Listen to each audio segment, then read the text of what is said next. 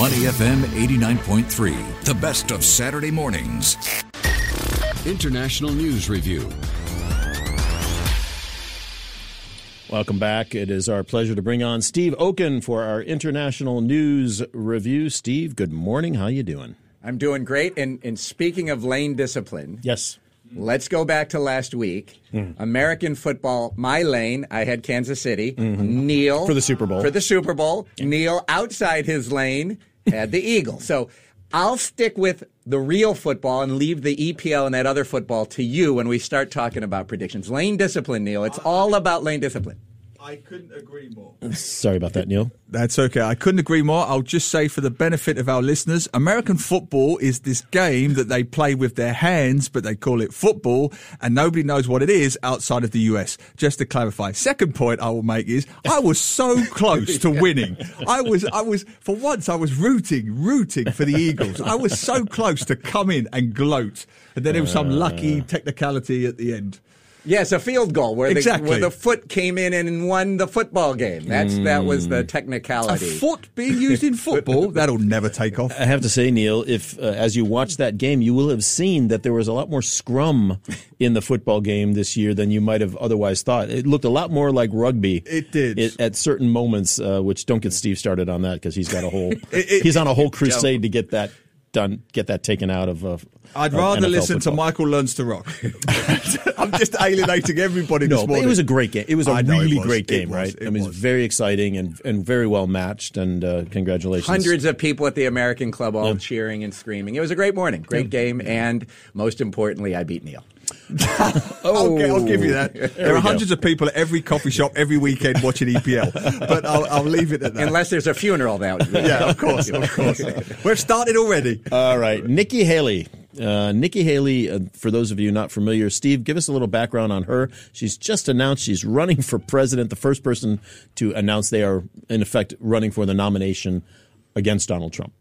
Okay, we're going to talk about lane discipline because when it comes to primaries in both the Democratic and Republican side, there's there are lanes, and you have to figure out which lanes are going to compete with one another. Okay. Nikki Nikki Haley has no lane. She is not going to be the nominee, despite her impressive background. I mean, she was a very effective governor of South Carolina as a Republican. She was she has her foreign policy chops, being the UN ambassador, having been appointed by Donald Trump. Um, she can speak eloquently. But she has no lane in today's Republican parties. There, there's three lanes in today's Republican parties. One is Donald Trump. He has his own lane. The second lane is, I'll call it the Trump, not Trump, right? These are the people who can appeal to the MAGA voters, who, who can talk about woke capitalism and talk about abortion and how awful it is and, and talk about how awful it is that our country is being overrun by immigrants. And that lane right now, the top of that lane is, is Ron DeSantis, governor of Florida, if he chooses to get in. And there's others who are vying for that lane, you know, former Secretary of State Mike Mom- Mike Pompeo. The third lane is we can call the Reagan Bush lane, the hmm. traditional Republican lane, small but effective government, strong national security, international when it comes to trade. Haley's none of those three. I I mean, she's obviously not Donald Trump. She hated Donald Trump. She said how awful a human being he was when he ran in 2016. Then she joins the administration. Then she stays silent when on the January 6th inter- insurrection. Then she says how awful Trump is after the insurrection. Now she likes Trump again. So she's she's not in that lane, and no one trusts her. Who's who's in that looking for that traditional Reagan Bush hmm. person because of her flip flopping hmm. on Trump and her dog whistling, which we could talk about if you want, to to the to the white supremacists. So so she just has no lane. That's the absolute great point Steve has made there. He's nailed it as ever. I have been reading about her with a, a, an air, a mix of bemusement and fascination because exactly what you said. She champions the fact that she's a proud daughter of Indian immigrants, but then denies there's racism in the deep south. She disassociates herself from the Trumpist extremists, but then served him uh, during his administration. Then tries to play the women's card to a degree. You know, I'm representing the women's half of the Republicans, but is very supportive of anti-abortion legislation. I came away reading all this stuff, not knowing anything about who she actually is and what she stands for. And that's why she's she's not going to win. I mean, if she came out, and there are a lot of people who are in those three lanes that that, but she hasn't chosen a lane, and you have to choose a lane. If you're a Democrat, you choose. You are you a progressive? Are you a moderate? You're a Republican. You know, are you you traditional conservative? A Trump Republican who's not Trump or Trump? She's nowhere. And and and what was really what talk about dog whistles, right? A dog whistle hmm. in, in U.S. politics is is when you say something that most people don't hear it, but Hmm. those who you want to send the message to subtly, who are typically it's typically used in racism, they pick it up. She had her launch led by Pastor John Hagee, a right-wing televangelist, who said that Hitler was a hunter sent by God to drive the European Jews to Palestine, who claimed Hurricane Katrina was God's punishment for New Orleans because they had a gay pride parade, who referred to the Catholic Church as the Great Whore. John McCain refused his endorsement, wouldn't have anything to do with him. Yet Nikki mm-hmm. Haley has him lead her her a nomi- her her nomination event and says, "I want to be you when I grow up." Yeah, that's the that's dog. not just a dog whistle. That's a that's like a foghorn. Where do you find these people? Seriously, where do you find well, these they're people? in every country, and that's you know, so so. Haley's just Yeah. grasping and and and she's grasping. Look, I, I, she might very well be the number two in the Republican. Well, that's and that's what some people are saying. She's looking for that a DeSantis number two, for example, right? possibly a Trump number two because she's refusing to attack him, right? And and when when she was given the opportunity on Fox News to say how does she differ from Trump, she says I don't kick sideways. Yeah. Just So- a quick, uh, quick curveball from Ian Chan. Let's get our uh, readers involved, listeners. Is Nikki Haley trying to do a Rishi Sunak? Well, I mean, I don't know. I mean, I don't know. It, it's hard to compare the the, Mm. the the two parties. I mean, she again, if if if Rishi Sunak, if you're saying he has a compelling life story, he had a Mm. a, a background in in government. Um, he was you could could step in. That he's a new generation of leadership and. Then yeah, I mean he she's trying to do that, but it's much different to do that to try and get through a Republican primary than it is to get through the party system. So they're hard to do. I'll say that the one thing Haley has going for her, um, she is the only presidential candidate right now who is born after the 1940s. So, Yeah, she's 51 years old. So that's good. I think the generational shift is going to be important to some to some voters, and she will connect with certain voters on that.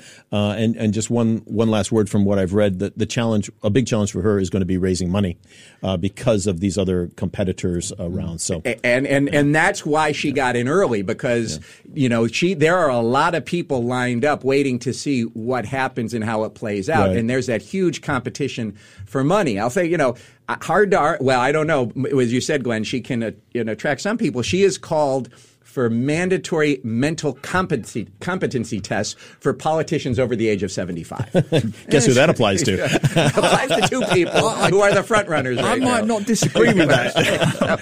All right, let's move on. Uh, you know, the balloons, the balloon story uh, that we've all been watching uh, um, soar overhead for a, a few weeks now, a couple weeks, uh, is, is been taking on some interesting.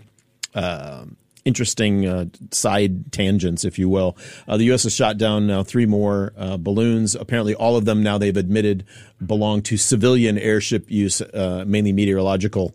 Oops, and not uh, anything for spying, except for the first one that they believe still was spying. The U.S. does from Beijing. Now, but China, China has had an interesting approach to responding, and they have by if you follow the chronology of their responses, they've been all over the place uh, with um, with how they've been res- responding to this. Steve, take us kind of basically through that, and what does that mean? Well, the, the first thing is I am not taking any balloon trips in China or the U.S. anytime soon. That's that is a given. No hot air balloons. Nothing. And it just, you know, one of the balloons that was shot down apparently belonged to the North Illinois Bottle Cap Balloon Brigade. Oh, I mean, at this point, no children's party is safe, is it? yeah, right. Right, right. These mylar balloons, you, Yeah. you're, you're, you're, you're taking a, a risk uh, if your kid lets go of that balloon. Uh, I know. I, I mean, China. It's Anyway. it's what what China's done. Right is it started with so contrition right? Uh, and and an admission that yes, this was was ours,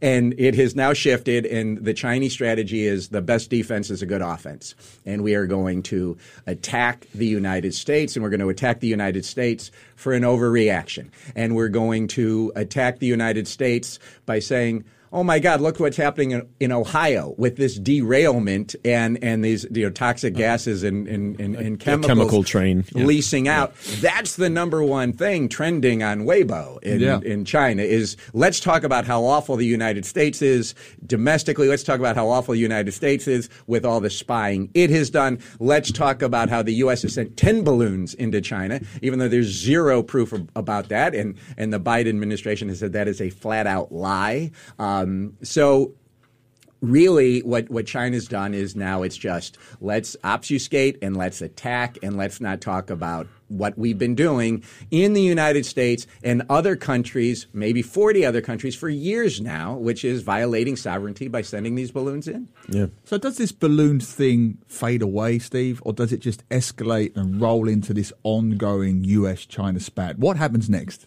Well, now eh, you know we, we, as we learn more and more, and again, of course, lane discipline, right? None Always. of us are balloon experts or or military experts, but if it now appears that this was not intended by China to go over mainland U.S., um, that somehow it got blown off course, and it it, it, it should have been at 60,000 feet, but it ended up having some mechanical issues and ended up at 30,000 feet, which is why it came to the public view because people could see it from commercial aircraft from on ground. If those things are true, then yeah, you can. It will take time, but you'll get by it. Hopefully, Secretary Blinken and, and China's top diplomat Wang Yi will meet on the sidelines of the Munich Security Conference this week. So there's there's there's opportunity for this to to, to fade away yeah. and just get back to bad relations as opposed to very bad mm. relations. A couple of comments, Aloysius Lee, very funny with the war between the U.S. and China from Huawei, TikTok, now balloon. What's next? Uh, Don Pierce, why let truth get in the way of a good rant? Ian Chan, why are they so flustered over a long tech balloon when they are using satellites to pry into mm. each other's backyards? That, that is a great question. Um, and Don Pierce has followed up by saying what will be next will be semiconductors and AI. You've talked about yeah. this before, Steve, very briefly. I've heard it on many, many podcasts. Semiconductors will be the fighting battleground between these two nations? Well, it's going to be more than that. It's it, it's going to be anything that the Chinese can use commercially that can advance them in a in a military way. And so it's not just semiconductors. That's that's the the obvious one. But what about AI? Um, what about facial recognition? What about drones? What about all of these other types of things? And that's where you're getting this real battle going between the U.S. and China. China has been doing it for for years where they have fused the military and the the economic and the commercial. And that's what the US is now saying we've got to put a stop to that. That's going to be the next battlefield. It's going to be well beyond semiconductors. We have to move on, Steve.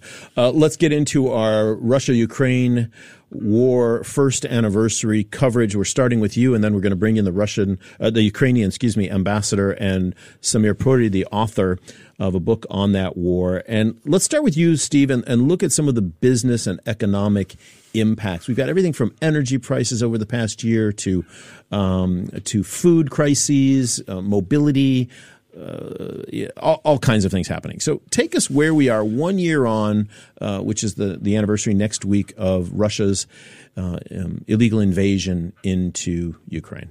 Well, I, this it has been a utter catastrophe and a disaster in so many ways. The Russian illegal invasion of Ukraine, and so you have uh, the the humanitarian aspects of it. You've got eight million people have fled Ukraine. Um, 5.4 million people have been internally displaced. 18 million people there need emergency assistance. Half of their energy infrastructure has been destroyed. Um, 400,000 businesses lack power.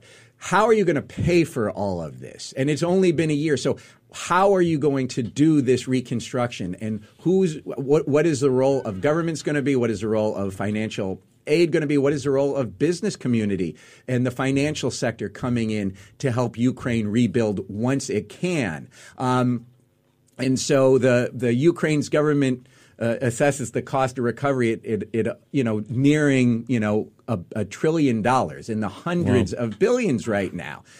You, we you, we talk about you know in this part of the world you know the in Vietnam but especially Cambodia, Laos, all the minefields that had to be cleared after the war. Hmm. Ukraine is now one of the world's largest minefields. Hmm. What is how is that going to be cleared? How many Wow. people are going to unfortunately die or get injured because the minefields in Ukraine cover f- that's four times the size of Switzerland? Is that right? Yeah. Wow. 160,000 square kilometers have been mined. So, Holy cow. so you've got all of this that has to get addressed after the war, and we don't know when the war is going to end because Putin is just throwing. He doesn't care how many of his own citizens die. He mm-hmm. doesn't care what's going to happen to his people. And when your leader doesn't care what's going to happen to your own people, how do you beat him?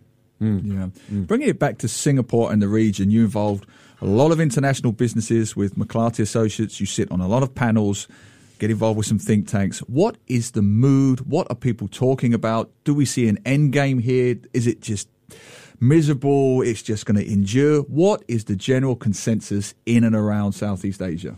Well, I would say the, the, the general consensus is that no one knows how this is going to, to, to end. Um, it is, if you would say it, it hasn't been, the impacts haven't been felt as much. It, the, there was a huge worry about energy security. There was a, a huge worry about, about food security. Some of that has been able to get addressed in part because the weather was warmer and you had a warmer winter in Europe, and that helped. Um, but I would say the things that you really worry about here is what is China going to do? For a year now, China has not gone in and aided Russia in the way that it might have done so. If China is going to aid Russia with, with, with military support, and then the U.S. sanctions China, and the EU sanctions China, and Japan and Korea sanction China. Then what's going to happen to business here? What is going to happen to investment here? So that was the real short term worry that people were focused on in terms of what is China going to do and what, are, what is the coalition against Russia going to do if China jumps in. That is still it's it's not as concerned. People think that maybe that's not going to happen because China hasn't given that blank check to Putin. That that that this, this friendship isn't unlimited. But what happens if China does step in? So that's a real concern. Yeah, uh, uh, you know, we don't know we don't know about that if it's going to happen or when. Uh, you know, purely speculative. But when we look when we look at just the disruption to people, we've got the refugee crisis that's happening across Poland and and other countries uh, in the region. There, you know, that alone has been so disruptive on so many levels not you know the human level first and foremost right but what that's then done to business you know those people that were running businesses were involved in business now they're on the move right um, and then when you look at the the countries that are taking them taking in the refugees how that's impacting them how do we ever you mentioned numbers before you know maybe a trillion dollars worth to rebuild uh, we don't know what that number is but how do we ever quantify the the broad impact of this, even assuming it ended tomorrow. Well, and, and let- let's talk about Russia too, because you have anywhere from 500,000 to a million Russians who have left. Hmm. Because they don't support what Putin is doing or they don't want to get called up. Well, you know who's left? Hmm. Russia. I mean, these are people with the money and the education and the businesses, and they've all fled. So Russia is losing its best people who can help that country move forward. They've lost all of those, you know, the, the engineers, all the people who do, you know, hmm. IT, all those people who are brilliant. Big brain drain. Huh? There's a huge brain. So the people from Ukraine will will presumably go back, but the people from Russia might not go back. Hmm. And the longer this goes on, and you know, so you're you've left Russia. Now you've got your kids in school in Thailand, or you've got your kids in school in in Indonesia, or you've got your kids in school in Dubai. Do you ever go back? The longer you're out, the the more you get in, ingrained into your new country. So it, this brain drain is going both from from hmm. Ukraine out and from Russia out, and it's going to impact those countries, both of them. Um, uh, uh, the longer it goes, the, the the worse the impact will be. Speaking of brain drain, talk about the money drain. Don Pierce has made an interesting point. Some governments are seizing funds from sanctioned oligarchs and redirecting the funds to the Ukraine. Have you heard about that? Will it make any difference? It won't make. I mean, sh- yes, it, it, it will make a difference to the oligarchs who are losing all their money, right? But I mean, this Yeah. is and, and it's the right thing to do. Um, it is. There are legal issues in in how you do it when you seize property. Where does the money go, and all of those issues. And so it, it sends a message to the oligarchs um, that they should not be supporting Putin, um, but it's not going to help in terms of uh, what the because the, the money that's needed is so Of course, of course. so much. But yeah, it's a, it's there. It's having all of these uh, effects on on on Russia and who they're going to support and how they should support. Yeah. them. Do you do you feel like the um, I mean the the international community has been very much together on this. Is there any way from from your perspective, what you know, that they can ramp up even more on the sanctions uh, to to put even more pressure on Russia, or have they done kind of what they can do from what you know of the situation? It, what, what it seems is so long as China doesn't have sanctions, so long as India doesn't have sanctions, so long as they're buying the oil, then then there's there's only so much that the the rest of the world can do. So I don't know how much more sanctions are going to impact it. I saw very interest like a historian. Um, uh, had, this summary of, of where the war is. He, the, the, the, the, the synopsis is Ukraine is winning the war on Twitter, but Russia is winning the war on the battlefield. And the question is so long as Russia is going to win the war on the battlefield, it doesn't matter what happens elsewhere. Um, we're going to be stuck in this awful um, stalemate that's going on right now, then the the brunt of it being borne by, of course, the the amazing people in Ukraine and, and the heroic people in Ukraine. And and where do you go next? So far, the West has stayed united. It's been a year. Um, the Joe Biden, it's, it's I think unquestionably his greatest foreign policy achievement is is to keep the U.S. and the West fully into Ukraine, to give them more and more and more when it comes to military, to give them more and more and more when it comes to, to financing. Will the U.S. be able to hold that? That is a question going forward um, for the next year. Now that you have the, the Republicans in the House, um, you have Nikki Haley, who's very pro Ukraine um, running for president. You have Donald Trump, who is not. You have Republicans in the House who are not. Is Biden going to be able to keep the country united? Hopefully he can, because without it, what's going to happen with the rest of, of the world when it comes to funding Ukraine? Yeah. So a lot to, to think about in the in the next year as to how what what happens. But just jump in briefly, Steve, on that point, you know, uh, Zelensky has asked for tanks. Now he's asking for planes. Putin is not going to stop. He's not going to suddenly pull out his troops. When is enough going to be enough? At what point does the international community have to go, for want of a better word, all in? Or they just keep going as it is and hoping this thing will peter out, which it clearly won't. Well, all all in problem is is the, that ends in in a, in a nuclear war. Understand. Which is why no one wants to get to all in. And so where is the line? I mean, it used to be okay. The line was we're not going to give missiles that can hit Russian troops, and then the West did. We're not going to give tanks, and then the West did. Now the line is no, you know, F-16s or fighter jets. Is that line going to change? What happens? So hmm. you you've got you know, the, it's terrible now. It can get worse. Um, and if, if is the Ukraine going to change its position to say we need to get all of our territory back, um, that that that in, including Crimea, which which you know Putin uh, you know took years ago, uh, or is Ukraine going to say, okay, we're going to have to trade some land, but we need some security assurances, and can we get into the EU? How long is is Putin going to continue to to dis, you know take his country down a path of destruction, including hundreds of thousands of, of lives that are getting lost, uh, Russian soldiers, and it's going to and continue? That's that's the problem. We don't know where it ends, Yeah. and and both sides. I mean, and part of it is what is Ukraine going to. How, how is Ukraine going to consider victory? What does Putin need to claim victory? Both sides need to claim victory on this, and, and neither of them are, setting it up in a way that, that, that that's possible that both can do it. International News Review To listen to more great interviews, download our podcasts at moneyfm893.sg or download our audio app. That's A W E D I O. Available on Google Play or the App Store.